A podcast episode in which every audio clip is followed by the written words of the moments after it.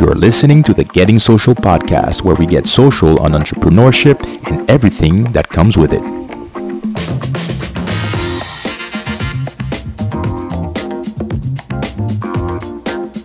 Hello, everyone, and welcome to the Getting Social podcast. I'm your host, Jeff Policard.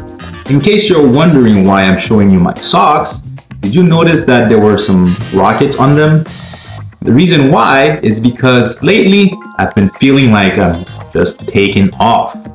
This is episode 10 of the Getting Social podcast, and I've been grateful for what I've learned in the past 10 episodes. And not only about, you know, the technical stuff, the ins and outs of putting together a podcast, which I'm still learning, by the way, but most importantly, what I've learned from my guests and the knowledge that I've acquired and the wisdom that I've gained and the resiliency and the consistency that I've learned through the podcast, I'm so grateful for. And now, the real reason why I'm showing you my socks. My next guest, Jonathan Arias, better known as the Prime Minister of the Sock Ministry, has shown me a whole new appreciation for socks. Jonathan Arias is a lawyer, businessman, and family man, and his passion for socks has been a part of the building process of his brand, making it the perfect example of what personal branding can do for you.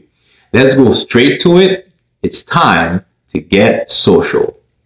All right, Jonathan. So we want to hear from you. We want to hear about your story. So take us back from Jonathan the kid to Jonathan the big kid. Uh, my mother is Dominican. Um, she came to the U.S. in the late 70s, as so many Dominicans did, uh, you know, seeking better opportunities, like I'm sure Jeff's family did, and most of us uh, here in South Florida. We're really a, a city of immigrants.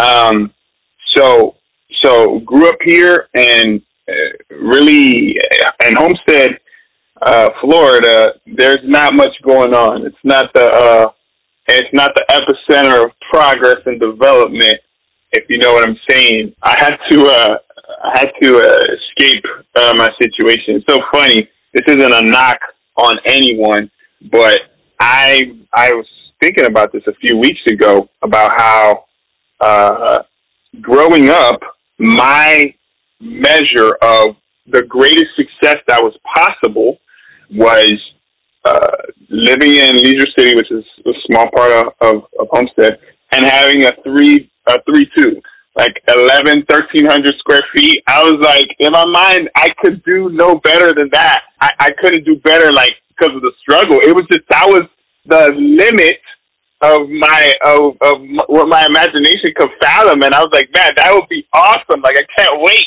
You know what I'm saying? you know, I I, I obviously uh, want something different than that, and this isn't a knock to anyone who lives in that type of situation or who that's that's their aspiration, but that's the type of environment that I was living in. I mean, it's a, it's a community of immigrants, and this is this is that's what I thought was like living high on a hog.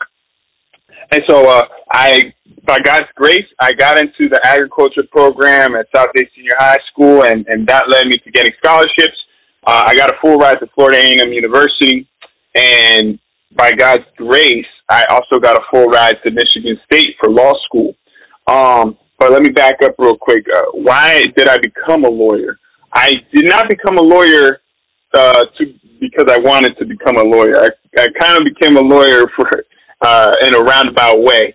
So I started my first company when I was in college. It was a cheesecake company, and Jeff, you'll know what this means. Uh, the the official long name of the business was Le Gâteau au Fromage, which means cheesecake. That's right, the cheese, the cheesecake, right? And uh, when you when you're starting a business for the first time and you don't know anything, the first thing you think about is French is fancy. So let's name it something French so that people will think I'm fancy and buy from us, right? And that was our philosophy and boy, was it a crappy philosophy for a crappy business. Um, actually, it wasn't a crappy business. It just, it, you know, you just have to take your lumps. You have to start somewhere. And often when you start, you suck. And we, we kind of sucked. And so uh, this is my senior year in college. Uh, a, a, friend of mine, a roommate of mine, was a was a beast with cheesecake, and his, his cheesecake was amazing. And people started requesting them. And I I I was like, hey man, if you make it, I can sell it. And and we're like, yeah, let's do it. We found commercial kitchen space, incorporated, got insurance, got website, got business cards, did the whole the whole thing.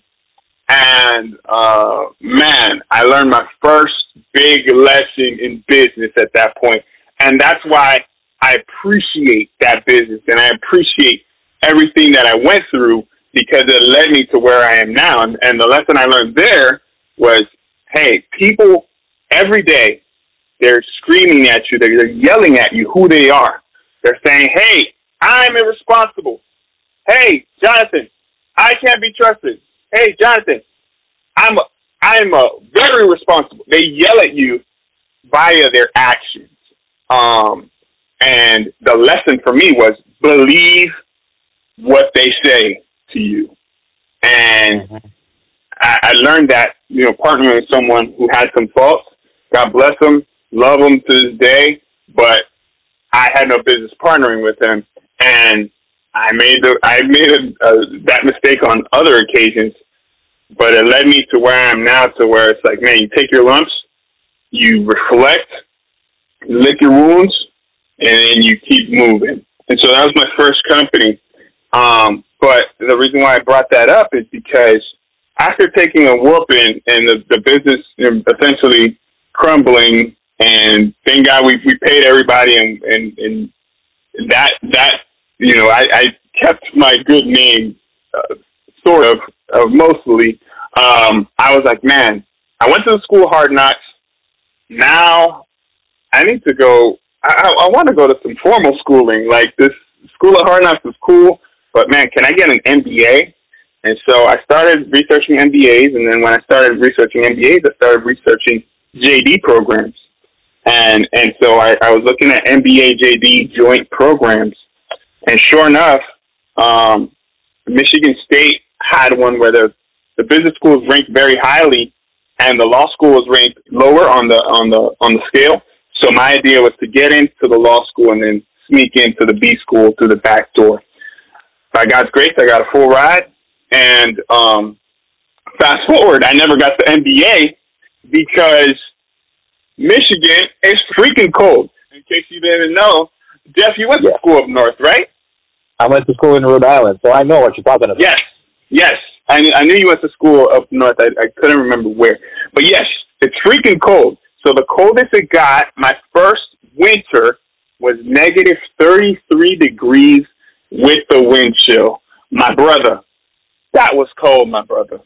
You know what? I don't think very... I've experienced. I don't think I've experienced that cold. I might have experienced that cold maybe from a trip uh, to Toronto. I remember a long time ago. Uh, but in terms of uh, my college years, I don't think I've ever gotten negative 33 with wind chill. So, man. Well, yeah. guess what? Jeff, guess what? Neither have I. I was inside the whole day, my brother. So anyway, I, I, I, it's funny because I thought about it. I had to do an extra year if I wanted the MBA. And it's funny, I didn't even think about it in terms of doing an extra year in Michigan. I thought about it as in terms of doing an extra winter. I was like, man, can I can I do another winter? And the answer for me was like, nah, I'm good. And then I also didn't think I needed it for, for what I wanted to do, which is, which is start my own businesses. Um, and so that leads me to me figuring out, you know, why I'm here on this earth. And the reason is, so, so uh, let me backtrack a little bit. When I was 13 years old, I gave my life to Jesus. I started a relationship with God through Jesus Christ. And, and, you know, everything in my life changed, and my my trajectory has been di- directed or, or, or, or um, it's been directed by you know what God's plan is for my life, you know, and, and, and what His His Word, the Bible says says to me, and how I should be living my life, and and how that it's played out for me is, man, I'm here on this earth, Jeff, to create companies that create good to create companies that create good. Every day, Monday through Friday, and even even a lot of times on Saturday, I'm working on creating companies that create good. Everything that I do is has to do with creating companies that create good. And And just a little tidbit, a little nugget for your listeners. It's important to create uh, a personal mission statement for yourself in terms of uh, so that you know when you're when you're doing what you, what you're supposed to be doing or not. You run everything through the grid of that mission statement. But anyway, so so then when I'm when I'm you know going to going to law school and going to uh, thinking I'm going to go to business school, it was all for that purpose. It was, it was so that I could be better at creating companies that create good. And Jeff, the way that plays out for me is I give money away. I give at least ten percent uh, of of what I earn away, you know, to to missions work and to charitable causes. But that's just the minimum. That's that's just you know that's the jumping off point.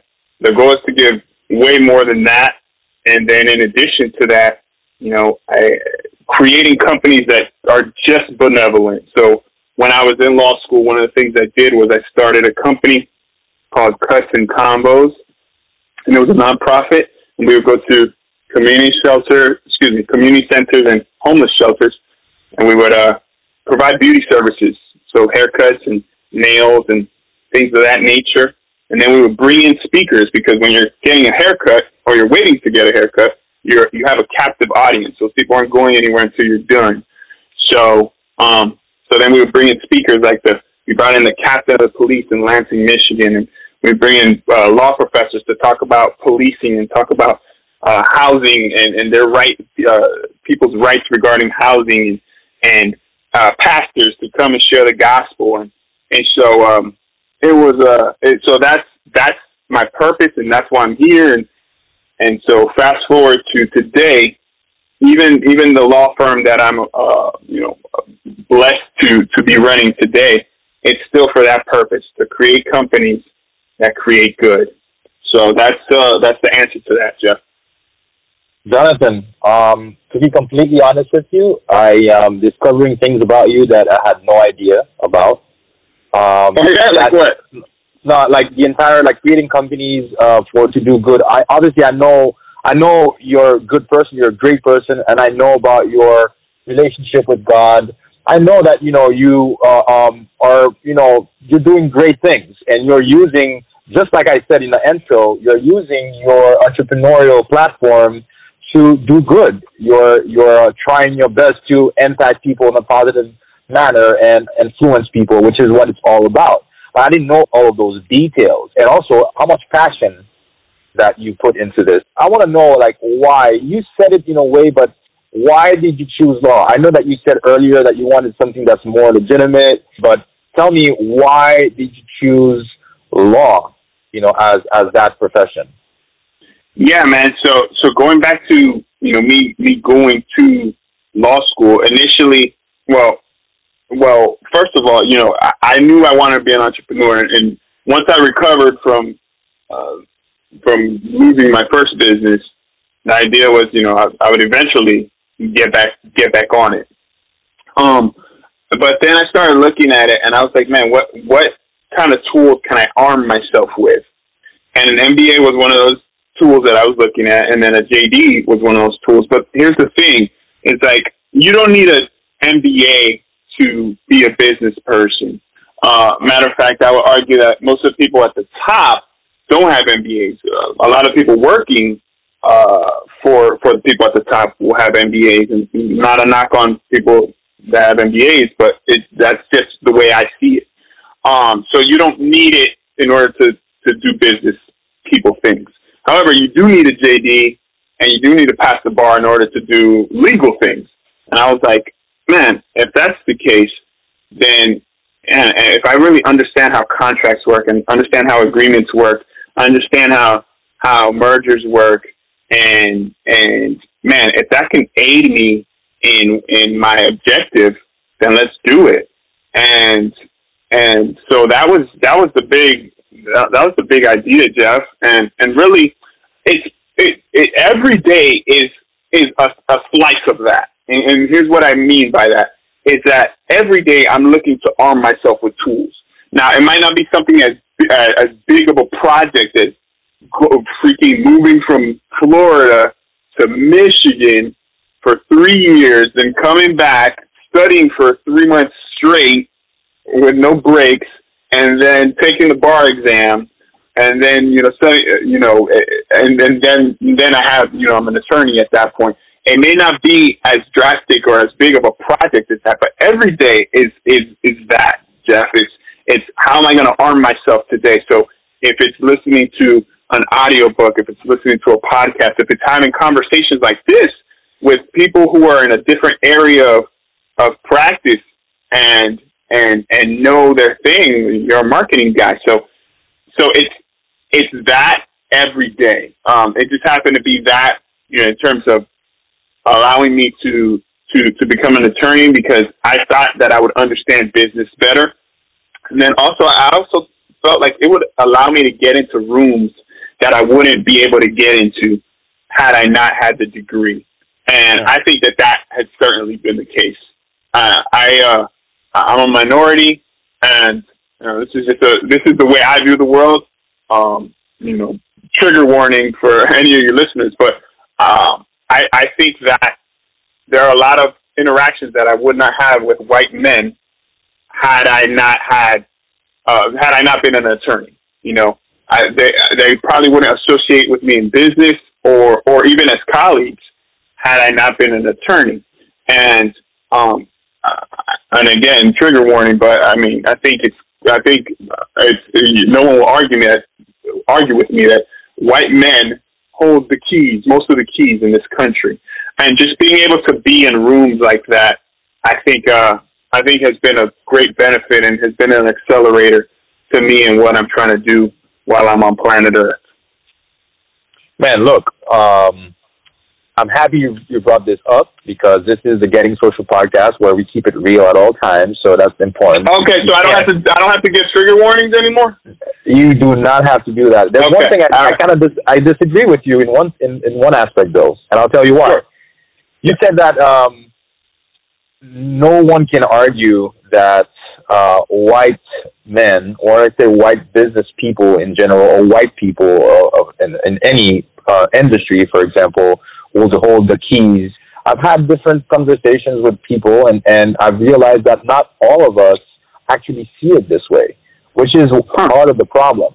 I I think it's I don't even understand how someone could not see it. That's why I said I partially dis- I disagree because uh, it, it's it's a given. Well, at least we should think that everyone would agree to that.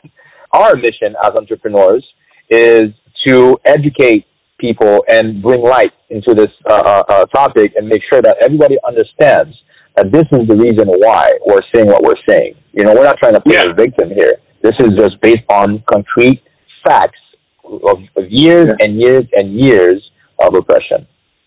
Yeah, yeah. If you allow me to just push back on that a little bit. Absolutely. Um, um, so two things.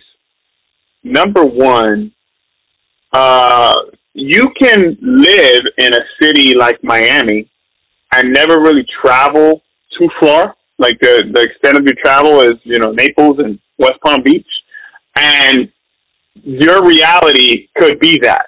You know that it's not necessarily a white man because I I've traveled around the world, uh, you know, Europe, South America, you know, all all over the world, right?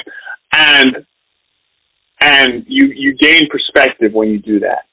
Um, and and and and certainly when you leave, you know, South Florida, when you leave Palm Beach County, all bets are off. You know, maybe maybe Orlando's a, a little haven, Tampa's a haven, but after that, I mean, look at who holds the keys. I mean, look at elected officials, look at the business people there, and, and so I would say that yes, if their reality is just Miami or maybe certain parts of New York, or maybe certain parts of I don't know other city. I know this city, and I know that I didn't even identify as a black man before before I left to college, and I really saw the world for what it was. I mean, because in this Great in point. this city, in this city, you can identify as a third option, which is Hispanic, which doesn't make any sense for a myriad of reasons, which I don't have to get into at this point. But I am a black man. I understand that now. But this city kind of shields you from having to deal with realities because it is it is it is set up the way it is due to the history of the city. That's number one. Uh, but number two, I mean, if you want to talk about it, I mean, outside of Obama and then after Obama, look at elected officials on the national level. Uh, look at elected officials, you know, uh, and local le- at the local level in, in different places that are not named, you know, Miami, Broward. Um, and and then just look at other things like how how many black grocery stores do you go to? Jeff, do you? Not none. Go to any black? I mean, right. Uh, none that I, none that I know of. How many black owned or black started cars have you driven? Huh. I have no idea. Uh, if, if, there, if, there, if there aren't any, you know, obviously, I, honestly, if there aren't any, that would be the car that I would buy. you know, but I don't know. But but that just gives you. I mean, I, I could I could name I could rattle off a, a bunch of other other uh you know other other other questions like that. You can go into sports, for example. Yeah, specifically football, I would say, because in a league where I think it's eighty percent black or something like that, or seventy percent black, and then you have maybe a one percent or two percent uh, of that are in positions of, of, of management and leadership. There you go. So so yeah, man, that that would be my response to an individual like that. It's just it's just showing them, hey, let's just go through it, you know, and and if they don't if they don't want to change their opinion, then they're entitled to that. But it, it might just be out of stubbornness and not based off of the reality in our in our in our country. Yeah, and thank you for saying that. And you're absolutely right. I think uh, here in uh, South Florida, we do live in a bubble. Uh, and I'll take it further. In my country, in Haiti, um, I'm basically considered a white man. You know, and it's not only because I am light, quote unquote, light skin. Is um, I was given an explanation once by someone telling me that um, I, he called me white man. So I'm like, why? Why did you call me white man? You know, and he's like, well, because you're, you know, you have money, you have you have a car, and you have a house, blah blah blah, and I don't have any of that. And they associate that with being a white person. And ironically, in this specific situation, he was a lot lighter than me. you know, a lot wow. lighter than me. And I and I literally went next to him. I put my arm next to him. I was like, "Who's lighter, me or you?"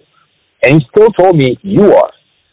I'm like, "Shit!" And so I'm like, "This is this is deeper than just you know what they see. It's about a whole. It's a whole like a concept and ideology that the white person, like you said, holds the keys. Let's talk about social media, man. Let's talk about your personal yeah. branding. Because even yeah. even when uh, we used to be in BNI together, every day you came in and you gave us an educational segment, and it was it was a mix of fun and education, uh, and we always enjoyed it. And honestly, I felt you know a, a little bit uh, of jealousy because I was I was you know, I'm the president and and this guy is stealing my thunder every every meeting. you know, but we were looking we were looking forward to what we were gonna do every single time. And I, I, I want to ask you this question because social media is a major, major part of of, of, of our society right now. And I want to know from your perspective, how does, does this persona that you created uh, translate over to social media and why it's important, especially with you being an entrepreneur and lawyer. Uh, and how do you use social media to translate that? Right. So, I mean, I should be asking you the questions. You're the expert on this area. But I mean, I'll talk about my journey and and you know where I came up with the whole sock ministry and the sock minister, uh, you know, prime minister of the sock ministry persona. And mm-hmm. so that's what I call myself. Uh, by the way, I'm getting t-shirts made. Um, they'll be nice. ready. they'll be ready soon. I'm gonna say, you know, just have different sock ministry uh, phrases on them. But um, basically, it was this, Jeff. Um, so I was, I would look around and and and think about who is memorable. And, and as a black man, you kind of you you know about being invisible. You know, you know about being invisible but at the same time, like you stick out. If that makes sense, you stick out because you're different than than other people, but you're invisible because uh, people don't acknowledge you the way they might some of their other white peers. Um, and so I started talking with friends and, and, and in my own research, looking at man, what makes people memorable? And and for me, man, it was just it's just being something about them. So um, this guy, uh, Seth, Seth Godin. Um, uh, I don't know if you know him, but he writes business books. He's he's kind of a marketing guy. He has a bald head, and a lot of times in his in his social media and in his just things that that promote him, it'll just be you know his his face from the like from the nose up, and so it'll just be his glasses and his bald head. Um, oh, I, you know that's something. Not after, describing this exact image, uh, I I remember seeing him, so I know. Right, I'll, and you I'll, didn't even know his name. You you no, you I, maybe I, haven't even right, and you maybe haven't even heard of any of his books, but nope, that, just but that, it's like yeah, I've seen that guy. Right, yep. right.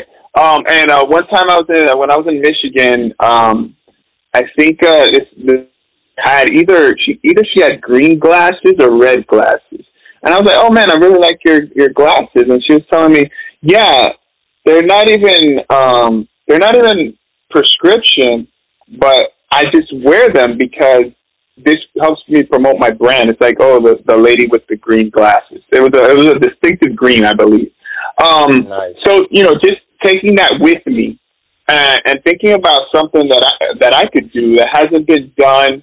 So you know, some some business people they're bow tie guys, and I, I had a few bow ties, but you know, uh, it wasn't really my thing, and I don't know. And then some people are like suspenders guys, and that's that's their thing, suspenders. But again, that wasn't. Eh, I don't know. And then um, you know, I just stumbled upon socks, and I and I really liked it. And, and here's the here's the big thing is that they're they're low cost.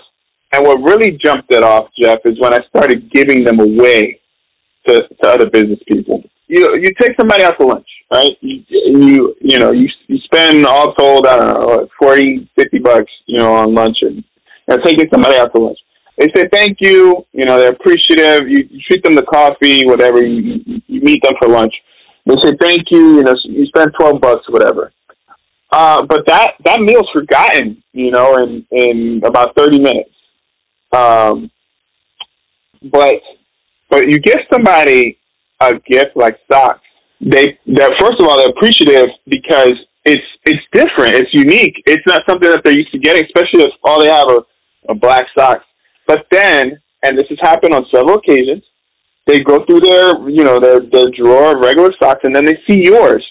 Guess what? If they look, if they put on socks every day, and they and they have, you know, nothing but black socks, and then they see your colorful. Uh, my dentist, uh, I gave him some popcorn socks, and every once in a while, he'll send me a picture of of him wearing the socks because it's it's unlike anything that he has in his in his in his drawer. And every day he has to look at his sock drawer before he puts on socks. Guess who he's thinking about when he's putting on those socks? This is brilliant. He's thinking about me, bro. He's thinking about me. Not because of the great businessman I am, but because every day he just has to acknowledge the fact that yeah, this this red pair of socks, this bright green pair of socks came from uh, one of my clients or you know my attorney, whatever. And so that was the justification for it. And, you know, and then I just, you know, it, it became a thing where judges acknowledge it. I'll go into the courtroom and they'll say, you know, counsel, man, I love when you come in here with your socks. Man, a, a judge who sees, uh, I don't know how many attorneys a day, 70, you know, um, but he remembers me. He remembers, you know, Mr. Arias, uh, what, what do you have on today? You know, and he'll ask me to pull up my my pants leg, and so it's just something where I could I could wear it in a casual setting, I could wear it in a business setting, and um, and it it it, it works. Whereas maybe like a tie, like if I wear a crazy tie, then I just look like a clown, you know. And and you know I, I I I couldn't I couldn't pull that off with a shirt too. You can't wear a crazy shirt to court. It's just there there wasn't another option but this is something that you know, um, really, really changes the game. And, you know, it's low cost. I, I found different places that I could get distinctive stocks for, for, for a low amount. So I became the prime minister of the sock ministry. And I, I invented something, the sock ministry. And, you know, the big thing is we, we save souls, S-O-L-E-S. And that was just a, nice. dumb social, social media thing. It's like, oh man, you're wearing not, ugly socks. I disagree. It is, I disagree. It is not dumb. I, it's brilliant. It's brilliant. Well, well, praise God, man. But but yeah, you know, so I'm out here saving souls, and, and people and people remember that. They're like, man, I need I need to get my I need my soul to be saved, you know. And I give away a bunch of stocks. But think about it, Jeff. Again, that example with uh, going out to lunch spend forty bucks, right? how many pairs of socks can I get with forty bucks? I could, uh, you know, I I I buy them inexpensive. I you know I could get maybe like eighteen pairs of socks, something like that, fifteen pairs of socks. Man, that one lunch, which is forgotten, versus a one pair of socks, which every time the person will, will put puts them on, uh, they think about me. It's just it's just a more effective tool. And and so you know I I I thought about it like, oh, send you send cards as a thank you, you send this, you send that, a mug, you know, a pen, socks, bro, and that's just become my thing. Look, um, honestly, man, I've always loved that. That's why I wanted to make sure to ask you about you know this question. Um, it's it's brilliant, man. It's and it's you're right. Every time a person will open their sock drawer, you will pop into their minds with a positive emotion you know, for real, because your your stocks are you're not gonna, you know, it's not a, a, a you know a, a bar, boring stock. It's, it's it's a fun stock, so obviously it comes with a smile. So that that that that to me always always uh, uh, uh, was a, a favorite of mine uh, when you presented a BNI. And when I asked you how it translates over, translates over to social media, it's it's it's the same thing because people on social media will also remember you for that you know, because exactly it, that's that's unique, and also it brings it brings a different dynamic to your brand that not maybe other people do it do it, but it's not your traditional, you know, branding. You know, and uh, uh, being the prime minister of the sock ministry and saving souls is something that everybody's gonna remember. You know, and and, and it's great, man. It's great because I and you said earlier also that I should be the one, obviously, to to talk about you know how it translates over to social media because you know I'm I'm quote unquote the expert. I'm still learning about it. I think we're all you know basically uh, uh, uh, apprentices and, and learning about the the ins and outs of social media because we are all influencers. That's one thing that I keep repeating all the time. We are all influencers. Just we have the same platform I have a phone, whether it's an iPhone, or, a Samsung, or, or whatever, but it gives me the same access that you do uh, on social media. And where we could use that platform to grow our business, we could use that platform to influence and, and empower others. We could use this platform to spread, you know, horrible things also, which is, you know, sad, but a lot of people unfortunately use that to do this too. But we have a responsibility and we have a duty as entrepreneurs to use it, you know, in a way that can empower people. And and I thank you for you uh, doing it and, and, and using it this way, you know, because you are doing that, even if it's if it's uh, through your messaging, even if it's through giving away some of those stocks, bringing a few more smiles on on people's faces. All of these things are great, you know. So so so thank you for that, and thank you for sharing that now with what we're experiencing with the pandemic, with social distancing. Uh, you've told me that you are even you're still practicing at a distance, and I want to hear a little bit more about that, about how you're using digital tools to uh, practice uh, law. So my marketing approach is is different than a lot of attorneys um, because maybe because I think more of a, as a businessman. I'm a businessman first, and who happens to be an attorney versus an attorney who happens to own a business, and there's a big difference between those two. But I was driving up to Atlanta this past weekend for the July Fourth weekend. My brother lives in Atlanta. We went to visit him, and uh, I just see so many attorney billboards And I'll never forget, man. When I was in college, I went to this thing called the Media Sales Institute, and I and I did it because I wanted to be a better salesman. Um, and uh, they it was it was basically teaching uh, college students how to uh, about career uh, about careers in media sales. And um, I'll never forget one of the presenters talked about how there was this one client and he would buy uh, uh, commercials, TV commercials, and he would put them on at the time that he wanted to put them on because he wanted to be able to watch TV with his wife and see his own commercials. And and she was uh, the presenter was talking about how th- wow. that was foolish and that you know marketing should be about what what gets uh, butts and seats, what gets people in the door and and uh, you know helps you to make sales.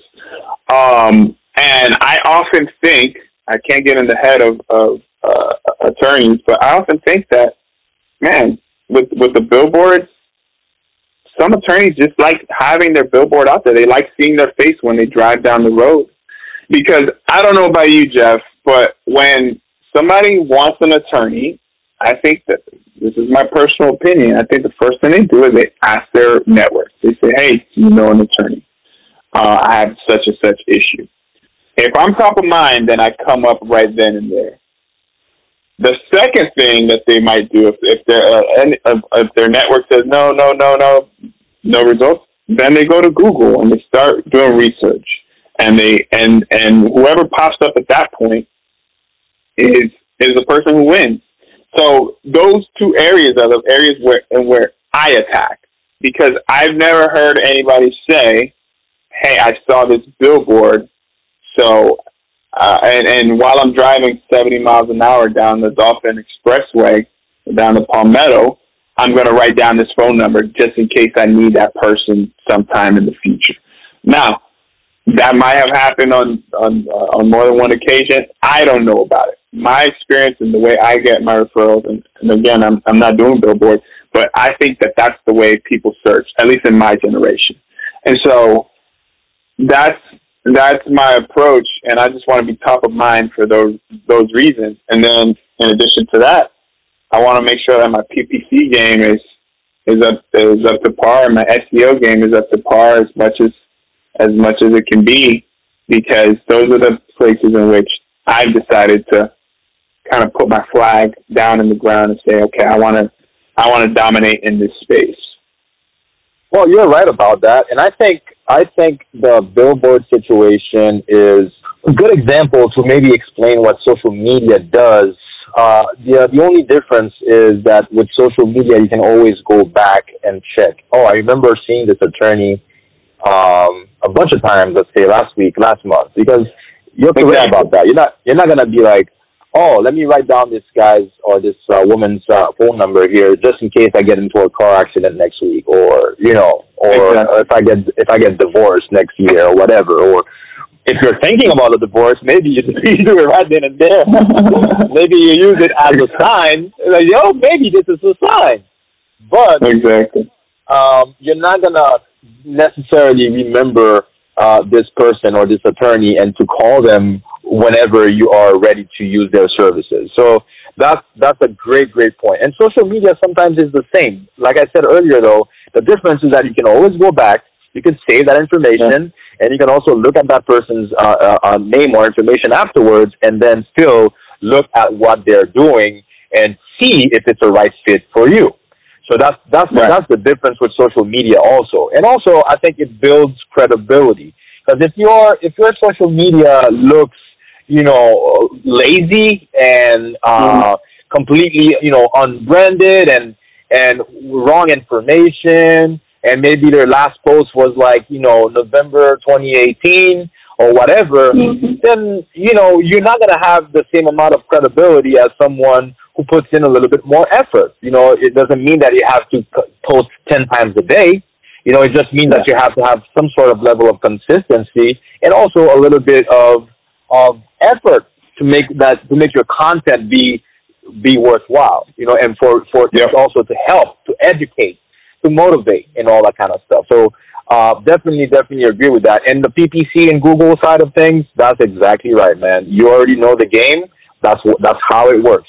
Legal services are are services that people search for, you know, uh, uh, and you have to be present on Google. That's for sure. My next question is about your next steps. I know earlier you said that you had some some uh, big uh, uh, announcements that you wanted to share with us and my uh, millions and millions of listeners. So we are all listening. so so I um so I uh, my my wife uh, is in school out of the country, and so I uh, went and I moved with her. She she she moved to Antigua, and I went uh, right there with her uh, to Antigua. We moved our family from South Florida, Miami, and um, and we moved to Antigua. Um, I had a little bit of uh, of warning, and I was like, man, I need to figure out a way where I could feed my family, even though I'm overseas. And I spoke to, uh, uh, by by God's grace, one of my buddies had a buddy whose wife was in medical school, and and so I had kind of an inside an inside track uh, on what things were like out there. Um, and so, in speaking with him, he talked about the difficulties that he had because he was a police officer before, and um, that's not a that's not a skill that you can that translates uh, overseas. You know, you can't do that from a distance. You can't be a virtual police officer. So he was over there, um, and he didn't really have anything to do. They don't uh, they don't give work permits to spouses of students over there. So he was essentially doing nothing for the time he was in Antigua, uh, and his wife was in medical school, and it caused a real strain on their marriage. So I had that motivation of like, hey, I gotta figure this out, and so I had about eight months um, to figure it out. Uh, from the time I, I, I, you know, my wife was mulling it over to the time I um, I we finally I finally moved over there in November of last year. But the thing is, Jeff, I gotta mention this that this was always my intention. It was always my my desire, my intention, my goal, my purpose was to uh, create a company that was totally virtual. But man, Jeff, I, I I'm sure that as just like any business owner, you've experienced this. Uh, old habits die hard, and sometimes you just end up doing things yourself because it's sometimes faster, sometimes uh, it's perceived as easier, but down the road, uh, it's not in line with the way that you want to live your life. Uh, and so, man, I began to basically think about things in terms of what are the things that only I could do. And you know, those things revolved around uh, decision making. Uh, uh, it revolved around creating relationships with uh, business partners, referral partners. It revolved around things having to do with finances, um, and everything else in terms of being a practitioner. Man, I could I could divvy that out to uh, assistants and to uh, contract employees and so that's basically what I did, man. I set up a, a, a system of contract employees, uh, uh, virtual assistants, and and now um, I I'm I'm 100% virtual to the point where once once COVID hit, like a lot of people were scrambling, like, what do we do? What do we do? What do we do? And for myself and my staff, it was just another Monday. It's like, oh well, well, I guess I'm not in Antigua anymore. I'm here in in Miami, and, and it was just another day. Um, but along with that, Jeff, the thing that I said I was excited about was I um, I'm actually in the process of writing a book about it. Um, and the reason why the book is is is now uh, kind of taking a pause is because I want to see how COVID plays out. Because there's nothing worse than an outdated book um, you know, it's it's like I love my favorite book to read are autobiographies. uh, or biographies rather, you know, official biographies, not not ones that people just write thinking that they know the person, but an autobiography or, or an official biography. But the problem is with biographies, Jeff, for me, is that I don't like when when they're written too early in the person's life, because it's like, well, you have so much more life to live, and you know, I need I need to find out the inside story about that stuff as well. You know, so I like to like when the person's about to die, like like okay, now let me write my biography. So anyway, uh, the same thing with this book is uh, I got to see how COVID plays out, and I, and I'm writing the book as I'm living it. You know, there's all the stuff that I did that got me to this point, and then there's there's the COVID thing, and and so um, man, I'm excited about it, um, and and it'll be it should be dropping, you know, this year. Obviously, the timetable is is thrown off, but um, that's basically what I what I'm what I'm talking about in in the book. And so, uh, what I think is is special is is that you know the title of the book will be the underwear millionaire, and and so it ties in with the sock ministry being you know underwear, but it's really about you know how you can make millions while you're while you're in your underwear. And now with us having Zoom meetings every day, we understand what it means to be an underwear entrepreneur uh, because you can be. I I haven't done underwear on a Zoom meeting, but I have done shorts up, down low, and then a suit up top. so, so really, man, being an underwear entrepreneur, what does that look like? So um, that's uh that's that's the big thing that I'm working on, man. Yo, Jonathan, this is uh, this is probably going to be uh, another uh, episode because we want to hear more about uh, the underwear millionaire. Uh, I think it's brilliant, uh, and I would not expect any less uh, from you, obviously. And uh, yeah, I'm excited to know more about it. It's a new word out there. Uh, we have to adapt to it as fast as possible.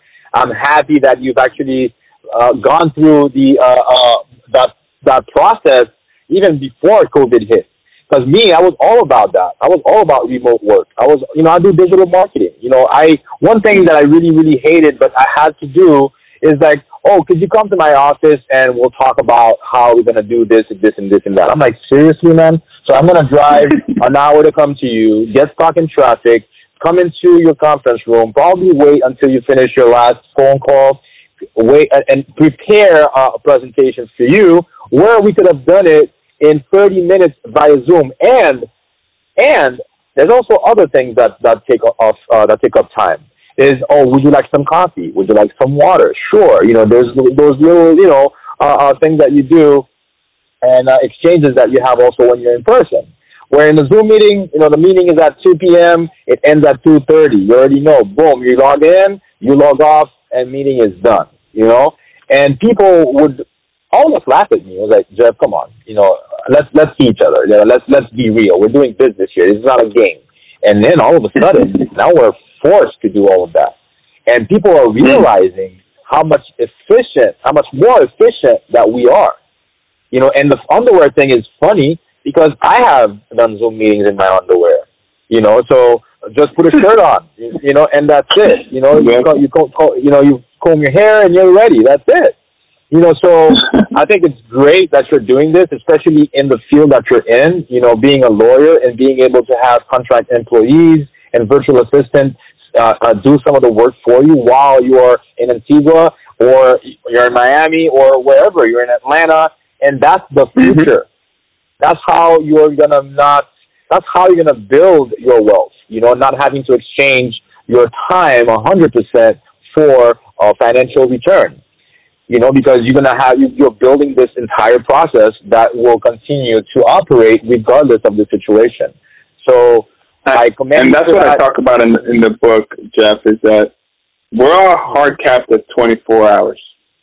No yep. matter who we are, we're, we're hard capped, right? Yep. And so that's it. So, so people look at uh, the bill rate of attorneys, you know, whatever it may be, from you know, 350 to you know, five hundred fifty, six hundred dollars an hour, and they're like, man, I would love to make that per hour, but but at the end of the day, if you're trading time for money, you're hard capped, man.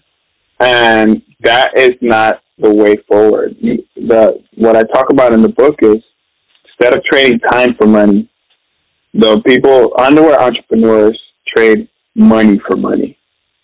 So they create systems and make investments in, in their infrastructure and in people so that their money is making them money rather than their time making them money because money is potentially infinite. If you throw more money in it and you have a winning system, then you're going to get greater returns. And so that's basically, I was just concurring with what you were saying. Absolutely, man. And I want to thank you for your time. I want to thank you for the fun conversation and the all uh, insights that you've shared with us, man. It's uh, it's been a pleasure having you here and uh, reconnecting with you. I'm sure we will have you know uh, other conversations uh, and and hopefully you can bring you back, you know, and talk about the Underwear Millionaire when it's published or or before yeah. it's published, and hopefully by then the Getting Social podcast will also uh, have the millions and millions of listeners that I keep bragging about that I don't have right now. That's funny. Let me, before I go, man, let me just talk about a, a little bit about my, about my practice area in case some of your uh, listeners might be able I was to just, me. I was just I was just about to ask you how people could reach you and about your practice. So go ahead. Sure. Sure, yeah, yeah. So they could reach uh, my, the name of my firm is the Onyx Group, so they could reach me at uh, the onyxlegal.com and the Onyx Group Legal on all the socials. Uh, but what we do is we work with uh, we work breach of contract cases. So anybody who owes you money or anybody who you owe money to. So if if if somebody owes you money, then you want to get that money. That's what we help with anybody, uh, uh, if you owe anybody money and they're coming after you for it, then you need protection for that. That's what we help with. Now, our main area of focus is landlord-tenant law, and so, you know, a, a, a lease is a contract. So, in keeping in line with uh, breach of contract law, um, and you know, the person who's owed money is the is the landlord. Sometimes it's the tenant um, after a security deposit is not paid. And so that's where that's where we focus our, our area of law. But really, we work with lawsuits of, of all kinds. So if you're dealing with any type of litigation, hit us up, uh, the Onyx Group, and we would love to help you out. Thank you, Jonathan. Can you spell Onyx Group for us, please, just in case? Yes, yes. It's T H E the, and then Onyx O N Y X, and then the word group G R O U P. And the reason why I named it the Onyx Group is because onyx is a black stone, and I wanted something that represented the black community. Um, and so, man, I wanted uh, I wanted to build sort of on the rock of the black community and, and really represent that, and not not be somebody who gets gets my success and kind of runs away with it. Um, I always want to keep that forefront, like, hey, this is for my community. You know, this this is a black stone and it's going to be unbroken. So that's that's the whole meaning behind the onyx, and um, and that's who we are. Uh, Jonathan, you're a badass man. Thank you so much for your time. Uh, appreciate that a lot. And uh, until next time. Thank you for listening to the Getting Social podcast. If you know a friend that would benefit from this episode, please share it. And remember to subscribe and review.